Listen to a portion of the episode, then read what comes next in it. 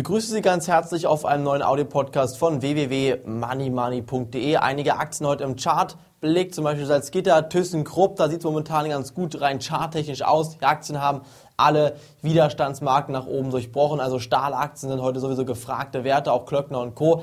Meiner Meinung nach nicht gerechtfertigt, denn die aktuelle Stahlnachfrage, die steigt nicht an, die bricht weiter ein. Auch der Maschinenbausektor wurde gestern mit minus 58 Prozent als wirklicher Einbruchskandidat verkündet. Und ich bin der Meinung, der Stahlsektor wird nochmal etwas unter Druck geraten. Deshalb hier bitte dringend die Stoppkurse bei diesen Aktien nachziehen. Ebenfalls aufpassen bei einigen Solaraktien. Gestern haben wir ja bei Money Money im Update ein neues Solarunternehmen zum Kauf empfohlen. Jetzt aktuell bitte bei dieser Aktie einen Stoppkurs nachziehen, wenn Sie investiert sind.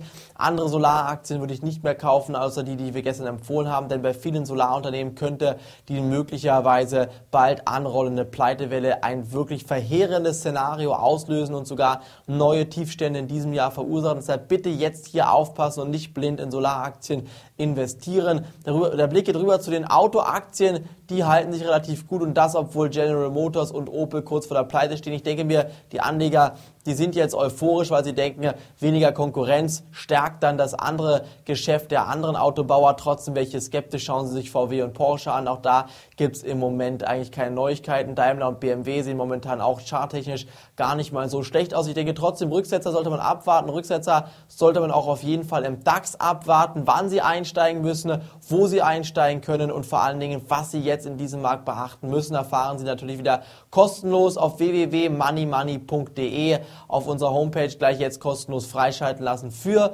unsere Sendung am Samstag und jetzt aktuell noch mein DAX-Chart-Ausblick für die kommende Woche. Am Montag sind die Börsen trotz Pfingstfeiertag geöffnet. Hier bitte auf jeden Fall die Märkte beobachten.